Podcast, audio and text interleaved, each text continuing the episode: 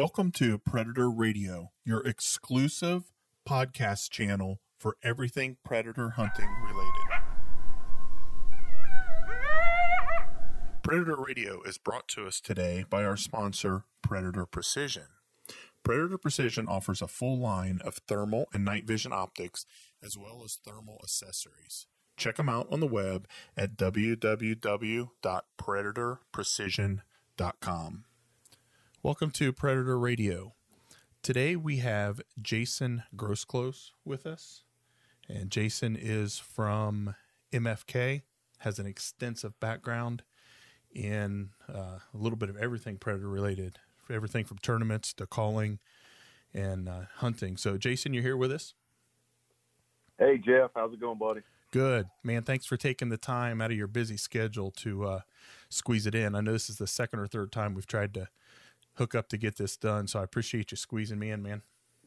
Yes, sir. Yeah, spring's kind of a busy time for me. I, my my living is farming, so I run a lot of beef cattle and stuff. So spring's kind of a busy time, but I know we've had a couple glitches the last couple of weeks trying to do this, but it's raining today and we are we are ready to go. well, cool. Well, hey, can you kind of give everybody a background um, on who you are, um, how you got into predator hunting. I'm sure has something to do with the uh, what you explained to the farming and the cattle, but kind of give everybody a rundown on your background and who you are for those that I know most people in predator hunting have probably heard your name, but for those that haven't, give us the the rundown.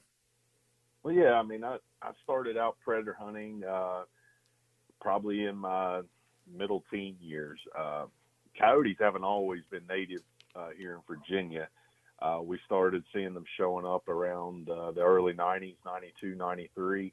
My family actually, we used to raise a lot of sheep along with cattle, and uh, they pretty much wiped us out of the sheep business. And it kind of got me interested because I'm, I grew up hunting. I loved to turkey hunt. I loved to deer hunt, squirrel hunt. I mean, all the things that you know, good old country boy, country kid grow up doing. And no one in my area like knew how to kill coyotes or no one had ever dealt with them. I mean, it was a new it was a new predator in our uh, ecosystem, and uh, I started doing some research on it, and um, I bought a I think it was a Primos howler. It had a huge horn on it. I mean, the call actually sounded really good for an open reed. It almost sounded like a wolf howl, and I learned on that thing, and uh, it took me a year or two. I would go out and play with them. I could get them to howl. I mean, I was 14, 15 years old. Uh, but I, I mean, I was addicted to it. I mean, they were really just starting to get in their area, and uh, just hearing those howls for the first time was it was really cool to me, and uh, just worked with it. And uh, I guess I just got lucky and just happened to set up in the right spot because I mean, back then there wasn't, you didn't have forums, uh, you didn't have Google, you didn't have a lot of right. magazines and all that with a lot of information together. So I guess I just got lucky and I howled a few times. Coyote ran in. I shot him probably about 60 yards uh, with my deer rifle, actually.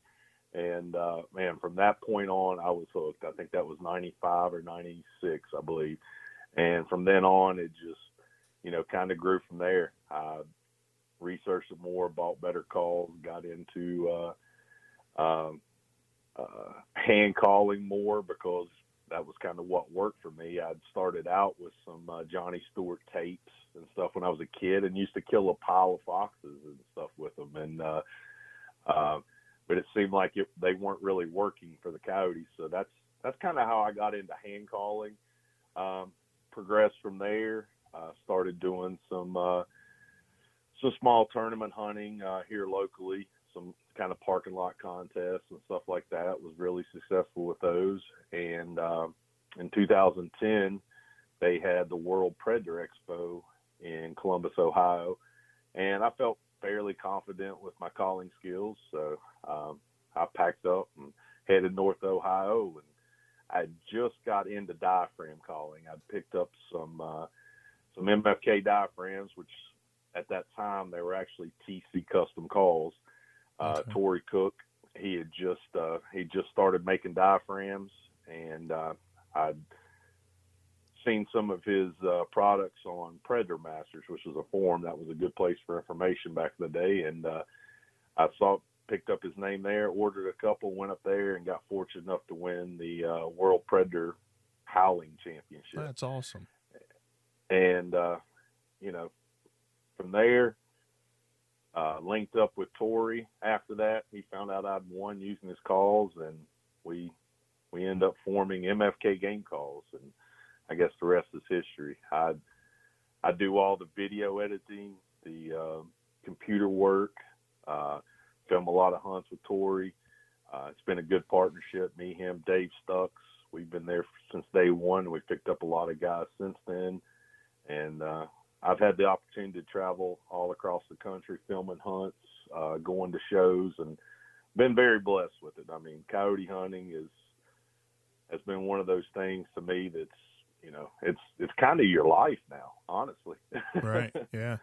Well, that's neat. Can so MFK's really grown. Like you know, you say, well, we did some videos and this and that. Like MFK seems to be kind of the the top in the line or the the go to for diaphragm calls. And your I know your guys' YouTube channel is huge. Can you kind of go into? I mean, you have to have a ton of time wrapped up in that many episodes. And can you kind of go into what all went into the filming that? Because I I know I've uh, listened to some other podcasts. I've heard people talk about trying to film, you know, obviously during daytime stuff and you know they talk about all these hours and hours of filming they've got wrapped up to get a few minutes of of what goes online or in an episode. Can you kind of go into uh, what you've gone through to to get that what's on YouTube?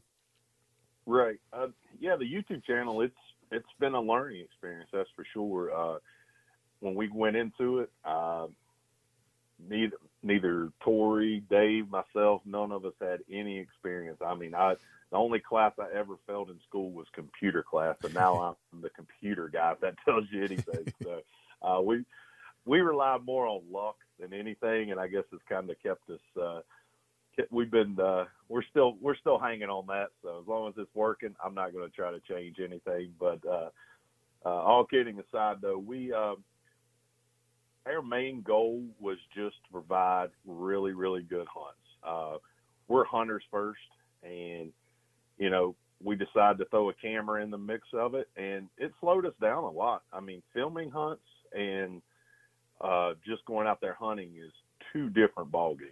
I mean, if you want really good footage, I mean, it, it cut our kills back a lot, and that's it's a little discouraging at times because you would go out there and you'd be wanting to get really good footage, and you let the coyote come in, all of a sudden he wins you, and you could have got the shot four to five seconds earlier, but you were waiting for that perfect footage and let him get away but as as we grew as predator hunters, we learned to grow that it didn't hurt our feelings. We got that footage, and we were wanting to get the best possible coyote hunting footage, bobcat footage, fox footage, coon calling footage that we could, and it helped us in the long run. Uh, we first started our channel.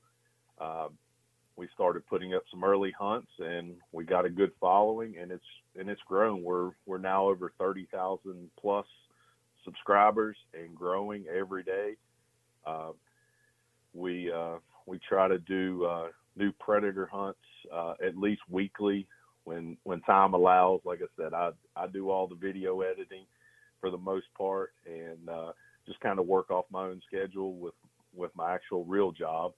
And um, you know, it's it's been it's been really good. That's that's been one of our our strong points and has helped YouTube get a lot of exposure. Uh, we actually, speaking of the YouTube channel, we had a video go viral a few years ago. Uh, just so happened I put up a little teaser clip and it got over 6 million views. And I just saw this morning, I had, I woke up this morning, I had 12 messages and Facebook Messenger like, man, you're, you're TikTok famous. I don't even know what TikTok is. So I'm, I'm not I'm not quite up to par on all that, but uh, but my stepson he uh, he filled me in. He said, "Man, that that's what all the kids are using these days," and uh, it had over like 200,000 uh, likes and all that on TikTok this morning. That video from from YouTube a few years ago is just me sitting in the woods howling and a bunch of coyotes out in front of us. Tory was filming me, and you know that video. It's we've just been lucky. I guess that's all I can say. Uh, we we work hard to provide really good hunts. We try to explain our hunts. We try to do stand layouts and show it to you the way it happened. We may not always have the best footage of this coyote running in 300 yards across an open prairie. Most of our shots are shotgun hunting in a in a thicket and shoot them at 10, 15, 20 yards with a shotgun. So there's not a lot of footage, but it's stuff that people really want to see and can relate to. That's awesome. So MFK, I know is is built around the diaphragm calls, but for the sake of learning and kind of helping us understand, can you kind of go through um, hand calls versus mouth calls, like hand, you know, like open reed, close reed, the differences, then the mouth calls and what you go through with those, and then using those versus an electronic call, uh, right. just so people yeah, know. I mean, the difference sure and, and kind of what what you suggest. I know when new people come out, I I always suggest uh, just starting with an electronic call, just because I think you know for for somebody who doesn't understand the communication and what it's even supposed to sound like. Um, but I know that the top guys um, are are using a lot of hand calls and mouth calls. So can you kind of go through that spectrum of of uh, the differences and then kind of how people can get good at them? I I know I have a set of di- of your guys' diaphragms on my truck, and while I'm on a trip, if it's going to be more than a 30, 40 minute drive, I throw one in my mouth and I just practice in my truck. And I've been practicing for a while and I'm getting a little better, but I'm nowhere near uh, proficient enough to try it out in the field. Right. Yeah, I mean, and that's the thing. I mean, there is a learning curve on any type of call, and there's a learning curve on electronic calls, believe it or not. Uh, a lot of people think it's just as simple as going out there and just pushing a button, but uh, learning with them, I think that is a it's a good place to start if you really don't have a good vocabulary of uh, distress, prey distress, and coyote howls. You don't really know how to do them, and you really want to get into predator hunting.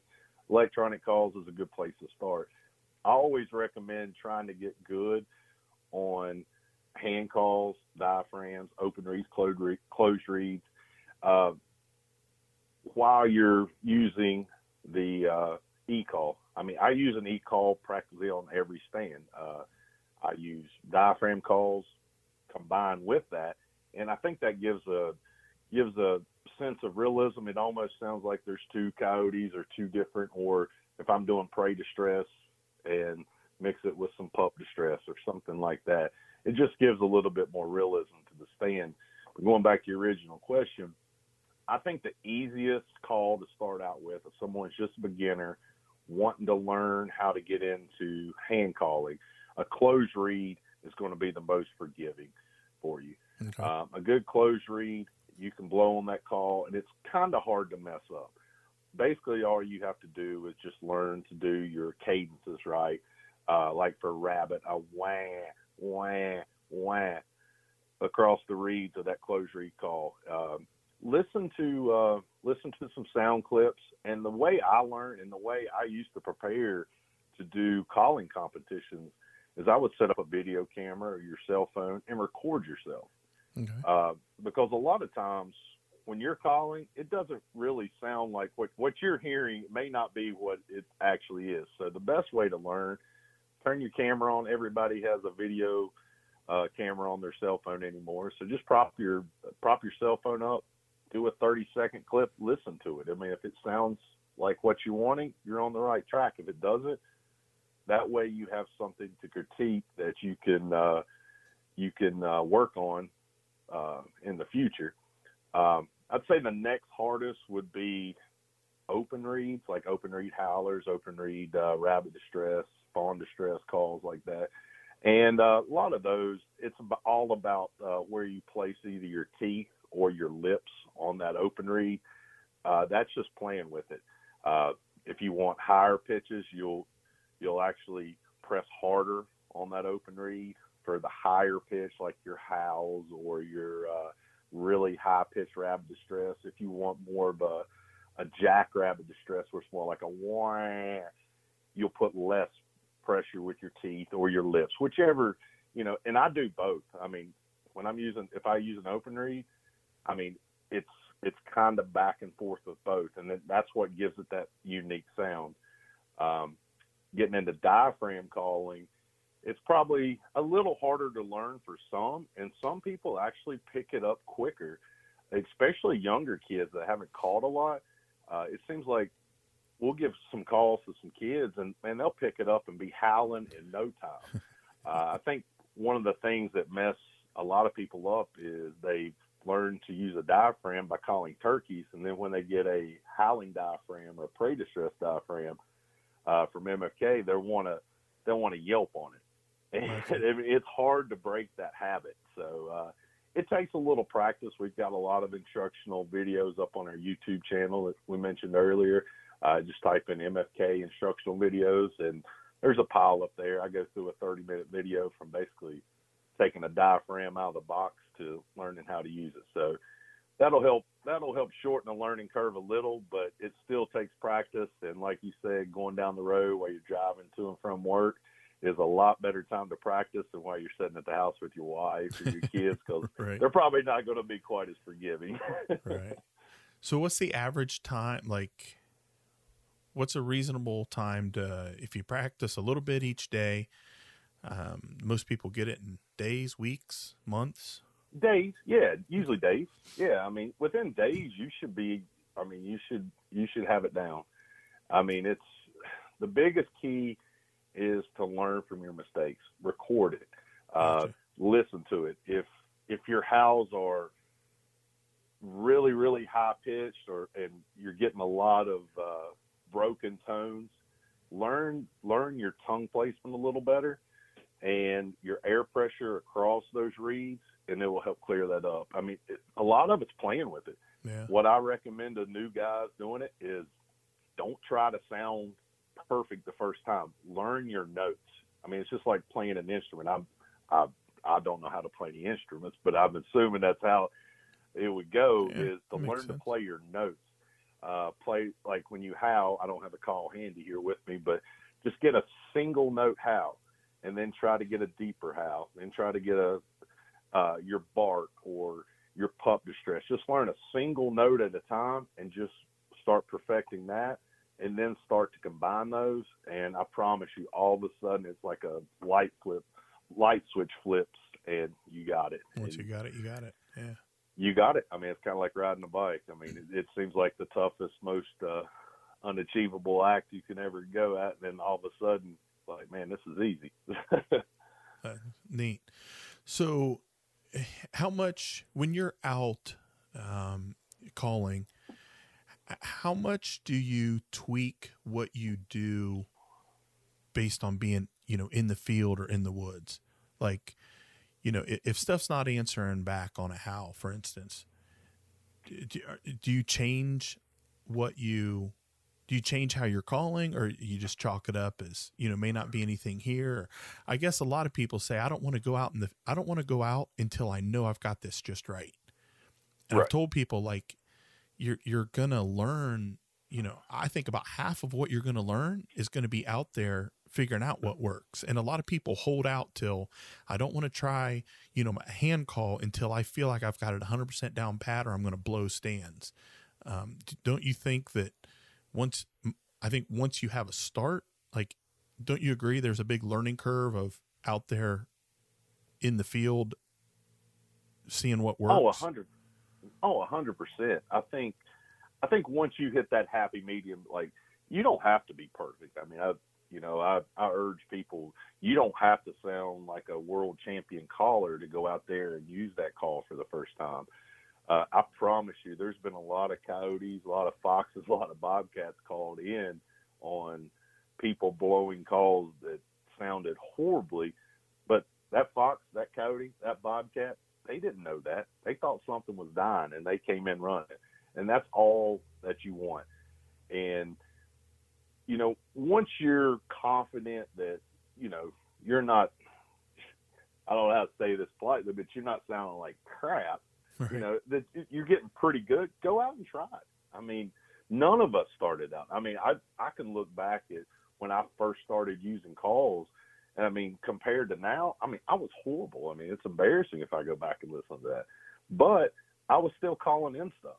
So I mean, you have to learn. Everybody has a ladder they have to climb. I mean, it doesn't matter who it is. Um, the best callers in the world, the best turkey callers in the world, and uh, that's a good reference. I mean, uh, if you ask any of the professional turkey callers that won Grand Nationals, they'll say they'll outcall any live hen any day. I mean, a live hen. If, if I don't know how many people are listening to this turkey hunt, but if you've ever been out in the woods on a spring morning in April and listen to some of these hens hens call, they're terrible.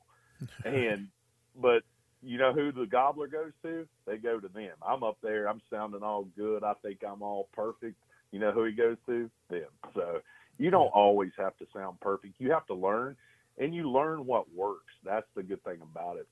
And uh, going on those stands that you know you may not call in stuff two or three times. You know you may make two to three back to back stands change some things up. I mean, th- there's some nights howls are working really good. Uh, certain times of year, howls are working really good. And there's some nights that we'll run all prey distress. If I go to a stand and I start out with some rabbit distress or something like that and immediately start calling coyotes in, I'm not breaking away from that. The next stand, I guarantee you, I'm going to start with rabbit distress until that quits working. Then I'll try something else. I make another stand or two and – that goes dead, I'll go to something else. Especially, and we hunt out of state a lot, do some contest hunts and stuff out of state, and uh, we'll hit on a sound as long as it's working. I'm not leaving from it. Right. Roll and uh, when it slows down, you know, we'll switch to something else, try something else. So I mean, it, and we're still learning. Everybody that's out there is still learning. So don't be afraid to take chances. Is basically what I'm saying. And you got to learn somewhere, and uh, the best way to learn is learn from your mistakes because a lot of times you will learn a whole lot more from them than you will reading any article or listening to any podcast or reading a forum or a Facebook page or anything. So, right. best way to do it is just to to keep practicing, and you know, I promise you, if if you work at it and do your research, you'll you'll be successful with it. That's awesome. And that brings up a, another good point is I've told some people there's I've taken some time in now so I'm somewhat fascinated by just coyote behavior in general coming from being a, a dog trainer, a police canine trainer for almost 20 years um, and learning their behavior. I've gone out on stands before where I'll have two or three stands. I've got one place in particular that is overrun by fox. Right. And where it's at, the farmer doesn't really care. I'm there. For, I'm there for coyotes, and and he he says I really don't mind the fox. There's kind of that's a, kind of a whole nother discussion. But in short, the fox aren't a problem. So I'll take times that I'll go out there and call and strictly see how close I can get that fox into me before he busts right. me. And I'll, I'll learn him winding me. I'll try to f- figure out what uh, trips him up as far as w- whatever causes him to bust me. Um, that's how I learned a lot with you know having lights on my gun, like the the little uh, light on my external battery pack, or when I pull my eye away from the optic, it would light up my face. You know, little things like that. Um, I really learned a lot from doing stands, not for even the point of killing anything at the end of it. I just wanted to see how can I manipulate this animal's behavior and get him in as close as possible? And I think that's probably a right. good thing to try with with hand calls and mouth calls is take a couple stands that you know there's stuff there. You know, if if you don't get something, you always come back the next day, the next night and get it. But use a couple stands, or at least I do. I'll every once in a while I use stands as just education. Let's see what I can learn from this and if I don't leave with anything in the back of the truck, that's okay. What what I learned from it's more valuable than what I put in the back of the truck. Oh, so. I mean, hundred percent. I mean, that's that's a great way to look at it, and I think that's where the filming aspect, what we started doing, has made us learn coyote behavior a lot better because it's made us more patient. And um, I night hunt a lot here in Virginia. I started out with lights back in the '90s, and uh, progressed to night vision. Now I'm using thermal. And I'll tell you what, I've learned more about coyotes in the last five years using thermal than I probably have in the first ten years that I've coyote hunted. Just because you can see the behavior, you can see the way they approach a field, uh, you can see how they approach a stand. You can see once they pick your wind up, you can see them checking your wind, um, and you know just watching them react where I couldn't see that with lights you right. know, because I mean they would be out there five, six, seven hundred yards. You know, I might get a flicker of an eye. I really wasn't sure what that was when I was home with lights. With thermal, hundred percent know what it is, and you can watch that animal and learn his behavior about how he approaches a stand. You can learn like, if he uses the low place in a field to cross, you know, to approach your stand, or uses a low place in the field to cross a fence, or how he once he picks up your wind if it affects him or not or when he starts looking for that wind. And you know that's huge to be able to learn how to do that. And a good time to do that is you know july august september when you've got when you got some fresh coyotes that haven't been called to a lot and you can actually get out there and just watch them you don't have to kill everything you know a good education is well worth it later in the season of course, they're not going to probably act exactly the same, but their behavior and the way they approach a stand is going to be very, very similar.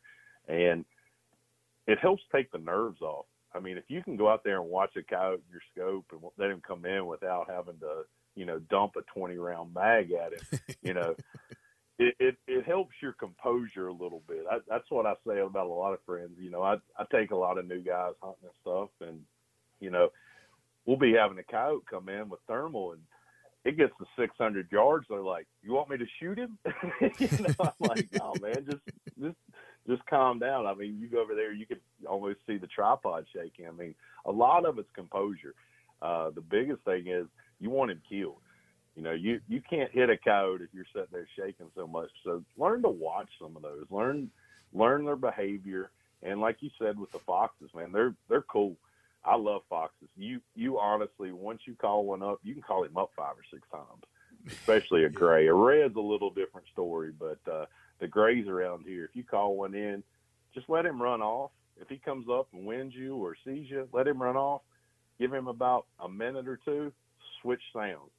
If he starts to get bored, switch sounds again. Switch sounds. That's the biggest key to gray foxes is just keep switching those sounds. And uh, man, I've seen it a hundred times. I mean, they'll just they'll bug out. You switch that sound, here they come again. I don't know if they're if they're stupid or brave. I, I, I haven't figured that one out yet. I, I'm thinking brave. Those those little suckers, they're yeah. they're fun to hunt. They're curious little critters. We've got reds up here.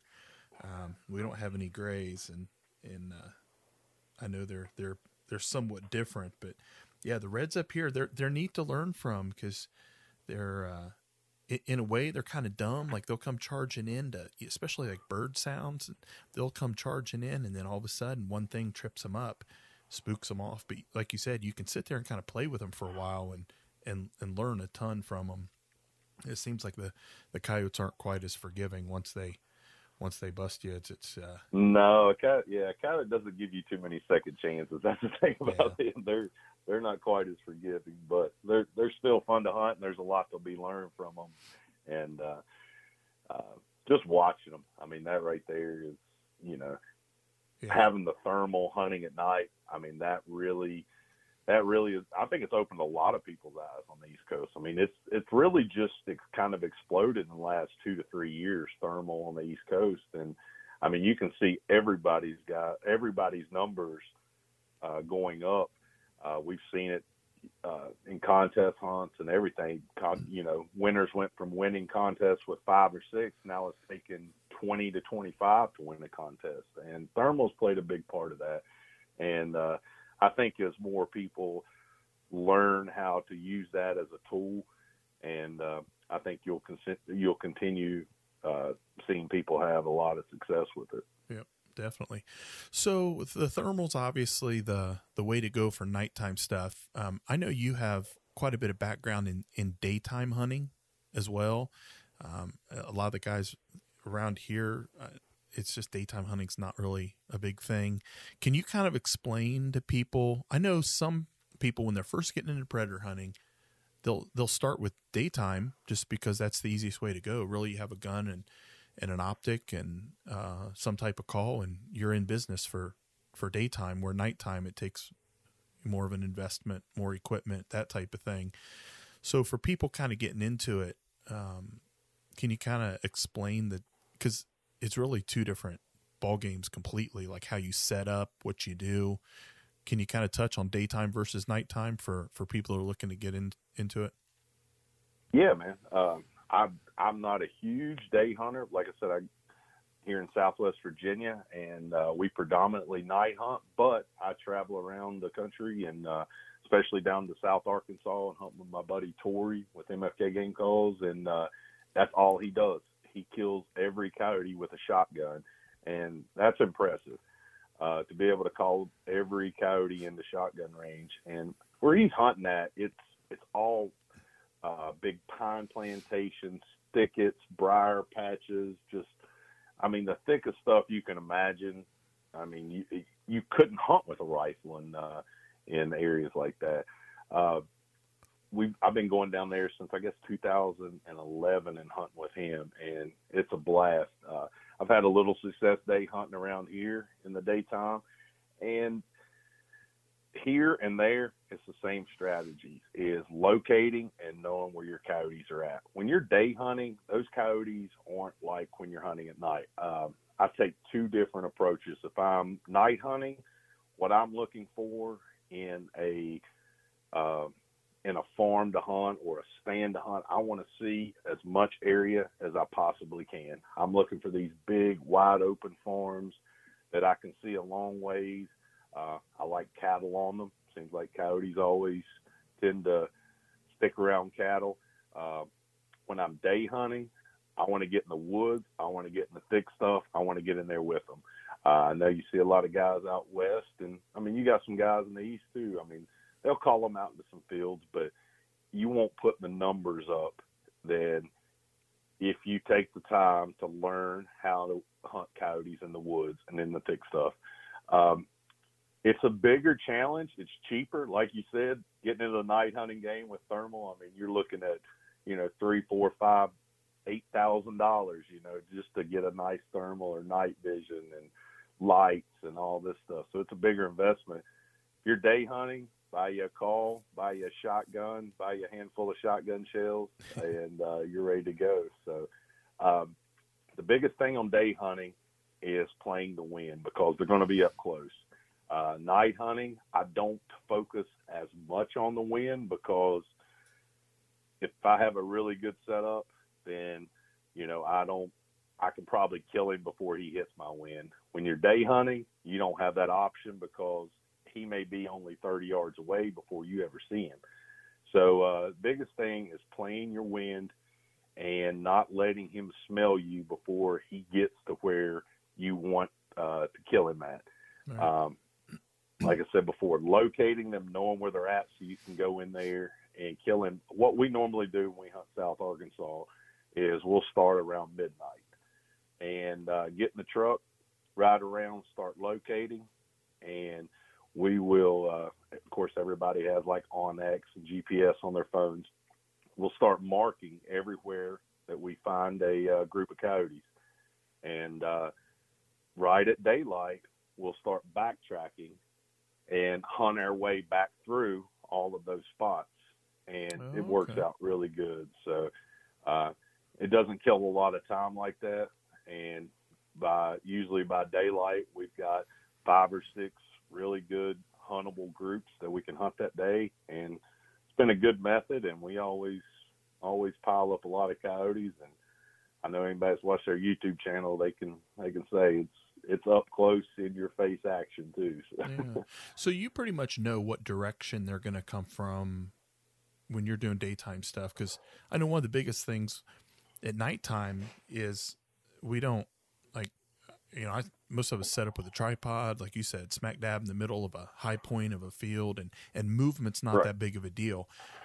With daytime, you, movement is a big deal. So, you know, when you're sitting in the oh, woods, 100%. I mean, how many times do they come in from behind you, or I mean, you already, I know oh. you already try to have an idea, but doesn't that make it really hard? Like not trying to move during the day and not knowing exactly which direction they're going to come from, and kind of puts a whole nother. Oh, it does. Yeah, hundred percent. They'll definitely. I mean, you're you're always going to have your backdoor coyotes and all that stuff, but that's a good thing about locating and looking at your maps. Um, if you can find timber edges, um, that's kind of what we look at between like a timber edge and a thicket. A lot of times they like to run those. They don't like to break those edges a whole lot. So we try to set up to where we don't allow them to backdoor. I mean, gotcha. Uh, what we do is try when we locate, we drop a pin where we think the coyotes are, not where we were sitting at, but where we think the coyotes are. Right. You know, if we think they're 300 yards over in this thicket, we'll drop a pin, and then before we go in that stand, we'll look at that map and just kind of get an idea. We'll look at the wind, and if we don't, if there's a wind blowing straight into that thicket to where we think the coyotes are, we'll skip that stand. We'll come back to it another day when we have a better wind. There's no use to go in there because nine times out of ten, those coyotes are going to wind you before you'll ever kill them. So it's not worth blowing that stand for. Uh, when you can come back another day, say if, if you got a a west wind blowing right into it, wait till you come back and when you have like an east wind or a northeast wind where the wind's blowing, where it'll put them right at that edge, and you can set just off that edge, and I promise you they'll run right in your lap. So it, that's that's what that's the learning experience to kill them in the daytime. It's not easy. I mean, right. nighttime hunting is a heck of a lot easier. It's a lot more expensive, but it is easier in certain points. Daytime hunting takes a lot more homework, I think. Yeah. Um, uh, they're both fun. Me personally, I prefer nighttime hunting just because it's easy. I like to go out and I like to make big piles. You're not going to make huge piles like killing 20, 25, you know, in a weekend day hunting in the east. It's just not going to happen. I mean, there's some guys that put up some very impressive numbers, but it's just not going to happen like at night. But it is fun. It's a challenge, and it's actually it's it's pretty awesome when you got like a triple running in. You can lay them all down with a shotgun at 20 yards. I mean, it's a rush for sure. That's awesome. So let's kind of transition to um, in wrapping up here the Eastern. Right. Um, I know it's one of the uh, one of the largest um, events of the of the year. Um, I know I competed in it this year for the first time. Weather up here in Ohio, the weather didn't cooperate much for us, but it was still a, a ton of fun getting out there. Um, a lot of preparation. I didn't get to hunt near the land that I wanted to because of the weather. We had uh, 25 to 35 mile an hour winds up here on the Saturday night. So we literally got weathered out the second night. But the cool thing was is I got a ton of hunting land out of it because I had a bunch lined up. Um, so there was some preparation in it, but there's a ton of preparation on your end. So for people uh, that aren't familiar with the Eastern United States Predator Calling Championship, can you kind of go through um, how that got started up, what it is, what all you go through, and getting an event that size together, and then what it's kind of like on tournament weekend? Sure thing. Uh, yeah, the uh, we started the uh, Eastern U.S. Predator Calling Championship, which is kind of everybody just kind of calls it the Eastern now, and I, I kind of roll with that because it's a lot easier to say. Uh, we started that uh, this this past hunt in January was four years. Would been the fourth year. This coming up one in January would be five years now that we've uh, had it, and um, I just wanted to start a hunt that of this magnitude for the East Coast. I mean, there's a lot of great hunts scattered around. Uh, I hunt some hunts up in West Virginia. I used to hunt some up in Ohio, uh, North Carolina, Georgia, and very well ran.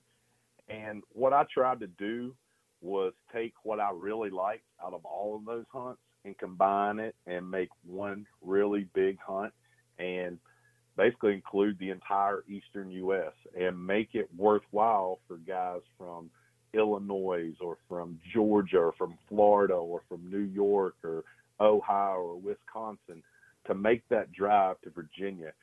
And um, this year we were lucky to pay out, uh, I think, over sixty-five thousand dollars in cash and prizes, which is huge. and it, it's grown exponentially every year. And I look forward to it growing next year too, because I've already had been contacted by some sponsors, and they're like, "Man, this this year's event was great. We can't wait to come back. We love the venue." Um, and uh, we had over a thousand people this year show up at check-in, and uh, everything went really well. Um, planning for this thing usually starts the day after the hunt ends. so right. actually Monday Monday morning, uh, I, I contacted uh, contacted the venue we used this year. Went ahead and booked it again. Yeah, you had a really cool uh, venue this year where you where you drive in and and uh, Right, we everything were- was kind of inside. and You can unload inside. It was a, it was a really cool venue. Yeah, we were trying to go in for that, you know, that Bassmasters feel where they drive their vehicles in. You got your big, uh, all your sponsor board and all that. I mean, we're not near that size, but that's kind of the feel we were going for. And everything's inside in case it- was raining or snowing or something like that. That way, everybody's in the dry and can enjoy it a little better, and we don't all feel rushed. And uh, um, but yeah, this this hunt, I mean, it gives guys from all across the eastern U.S. and and we actually had several hunters from uh, west of the Mississippi. They come over and partner up with some local guys, and uh, we've actually had hunters all the way from Utah come and hunt this hunt. And uh, it's been it's been really good. We've had a we've had a great group of sponsors uh, help us out, and we couldn't do it without them. It's a lot of work though, and honestly, if anybody ever wants to start up a contest, I would probably uh, advise against it because it's a lot of work, but it's rewarding in that end. It just seeing all the predator hunters and getting to meet all the guys you talk to on Facebook and uh, places like that. You know, getting to meet them and have everybody in one spot is a lot of fun, and uh, you know, it gets a lot of coyotes killed too. We had. Uh, what do we have? I think almost 800 and some predators brought in this Yeah, year. that's So why I I was going to ask was, what the total numbers came up. What was the number? What, was the number of coyotes that won it this year? Uh, the number of coyotes, we had uh, two teams that actually killed 24. Uh, and the way we do our tiebreaker is the first one to show up at check-in wins the tiebreaker. And uh, we had two teams that killed 24, and uh, uh, Colt Minton, Curtis French, and uh, Chris Smith. I think I'm pretty sure that's the name. Uh, they won it this year, and uh, congrats to those guys. Um, that's a that's an Yeah, that's accomplishment awesome. itself to kill 24 in a weekend. So- Yeah, and you and you had And- some and really big sponsors too. I mean, Right. did they walked Yeah, away had- with like rifles and I mean there was I know there was a lot of the total prize pot was big, but I mean there were there were side pots for stuff, there was raffle. Like th- this event really brings in the big name sponsors and a lot of opportunity for if you don't get first, second, or third. There's there was still a lot of opportunities to to, to make it worth the drive down there. Right, and that's and that's why we why we did it like that. We we've got like nine or ten different side pots. You can win money on the biggest coyote, the biggest red fox, the smallest red fox, biggest gray fox, the most gray fox, the you know, et cetera, Yeah. et cetera. And also, what we did this year was pay out a bounty. So every coyote that is brought in will get money. And lucky, luckily enough, uh, to having our great sponsors, we were able to put 100% of the hunters' entry fees into the bounty money. And I think Coyotes brought, I think almost $70 this year. I think that's what it was. I have to go back and check 65, 70 bucks a piece. So any coyote you bring back, you automatically are getting a check. And um, if you happen to bring back the biggest coyote, we were giving away a three thousand dollar rifle. The smallest coyote got a three thousand dollar rifle. Uh, the most gray fox, I think, got a thousand dollars cash. I mean, it, it's just a lot of money and a lot of prizes and a lot of opportunities to win. So, you know, to have a hunt this size and to have hunters all across the eastern U.S. hunt it, you have to have prizes to make them want to make that trip.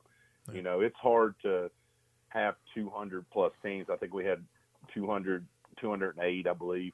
It's hard to have that many teams when you've only got three places and make everybody drive back if they've only killed, you know, had a rough weekend or the weather's been rough and that's one of the things we've been snake bit every single year is having uh, tough weather. But yeah. I promise you, one year we will have a good weather weekend for the Eastern. yeah. Well, this year was my first year doing it. I'm not, uh, to be honest, I'm not real big on tournaments. I, I don't do a whole lot of them. I try to save up for one a year and, and I make it the Eastern. Um, but for people that have not done a tournament, I, if I was to recommend, if you're on the East Coast, if I was to recommend anything, it would be the Eastern, just because from a hunting standpoint, you, you learn a ton from a tournament. You know, tournaments you hunt, you hunt a tournament totally different than you hunt for fun. I hunt by myself mostly. So uh, the Eastern allowed up to three people. And there's a lot of planning, a lot of things that go into that. Um, I, I bought a, a, a new thermal just for the Eastern. Of course, I wanted it anyway, so it was a good excuse to upgrade. Um, but you know, we invested in in headsets where everybody could talk back and forth. Really high end headsets where you know everything the comms are always open, and and we we met, our team met ahead of time to kind of organize things. And overall, I come out of it, even though we you know we didn't uh, put a whole lot in the back of the truck. I learned a ton out of that hunting that weekend, and I learned even more for what I did to get ready for it. So uh, I would encourage anyone who's thinking about doing a tournament, um, do something like that because even if you don't, uh, you know, put a whole lot of predators in the truck bed, it's worth the drive down there still and to be part of something that size. And this year, you guys used the uh, what was the name of the app for scoring? Um, the the Great American Predator Challenge app. Yeah, I mean it worked really well, which that kind of allowed us to get away from uh, kill blocks, and it uh, um, you could check your coyotes in using an app, and it time stamped everything, and it worked really well. Yeah, it it was neat to use that because. I, I know instead of you know trying to use kill blocks and zip time shut and hope you know everything was done right and turned the right way and this and that. I mean, we literally snapped a picture with the app, put the info in real quick, threw it in the truck, and we were gone. And, right. and that was a cool thing to use. And it had the leaderboard, so you could watch what people were doing throughout the night. Um, that that was a cool uh, first time I've ever used anything like that. That was super cool. Hopefully, I'm hoping you guys do that next year. Right, and so. that's a good thing about these hunts, man. Like I said, I I contest hunt myself. I try to do at least do two or three a year, and it's more honestly. I mean, don't get me wrong. I love to win, and uh, my feelings are hurt if I don't.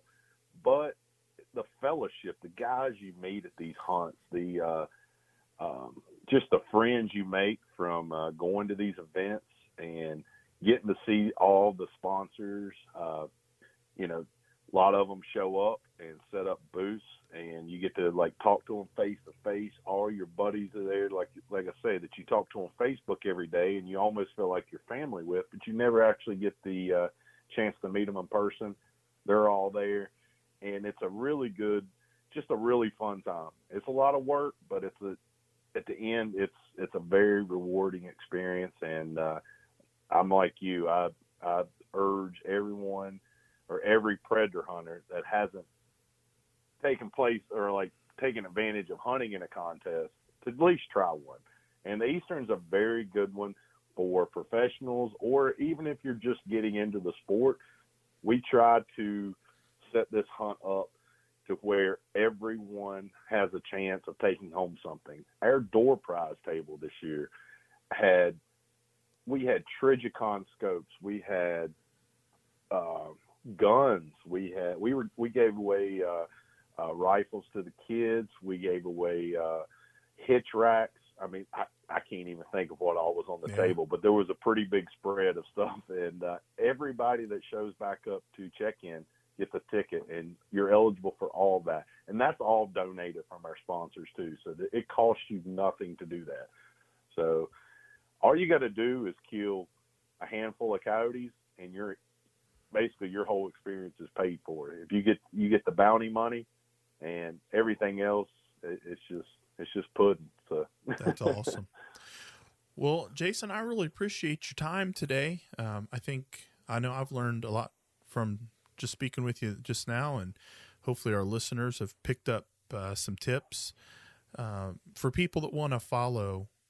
They can follow um, follow you on Facebook, MFK. I know I follow your guys' Yep. YouTube channel. Is there other Yeah, links? MFK Game Calls. Yeah, just go to Facebook, type in MFK Game Calls, and uh, please go to our YouTube channel, MFK Game Calls. Hit the subscribe button. Uh, we've got uh, new videos. We're right in the middle of some turkey videos right now. I'm getting ready to. I was actually edit, editing a uh, another coyote hunting video right before uh, Jeff and I got on the phone today. So we'll have a new coyote hunting video up for you by the first of the week. Uh, so be sure to check us out on there. Uh, website www.mfkgamecalls. And if you're interested in the Eastern, the Eastern United States Predator Hunting Challenge or Predator Calling Championship, just go to www.euspcc.com. All the info's on there. There's past videos from uh, uh, hunts in the last couple years, uh, the rules, uh, all that good stuff. You can check that out on there. Awesome. Well, Jason, I really appreciate your time today. Thanks, Jeff. I appreciate you having me on, buddy. All right, thanks. All right.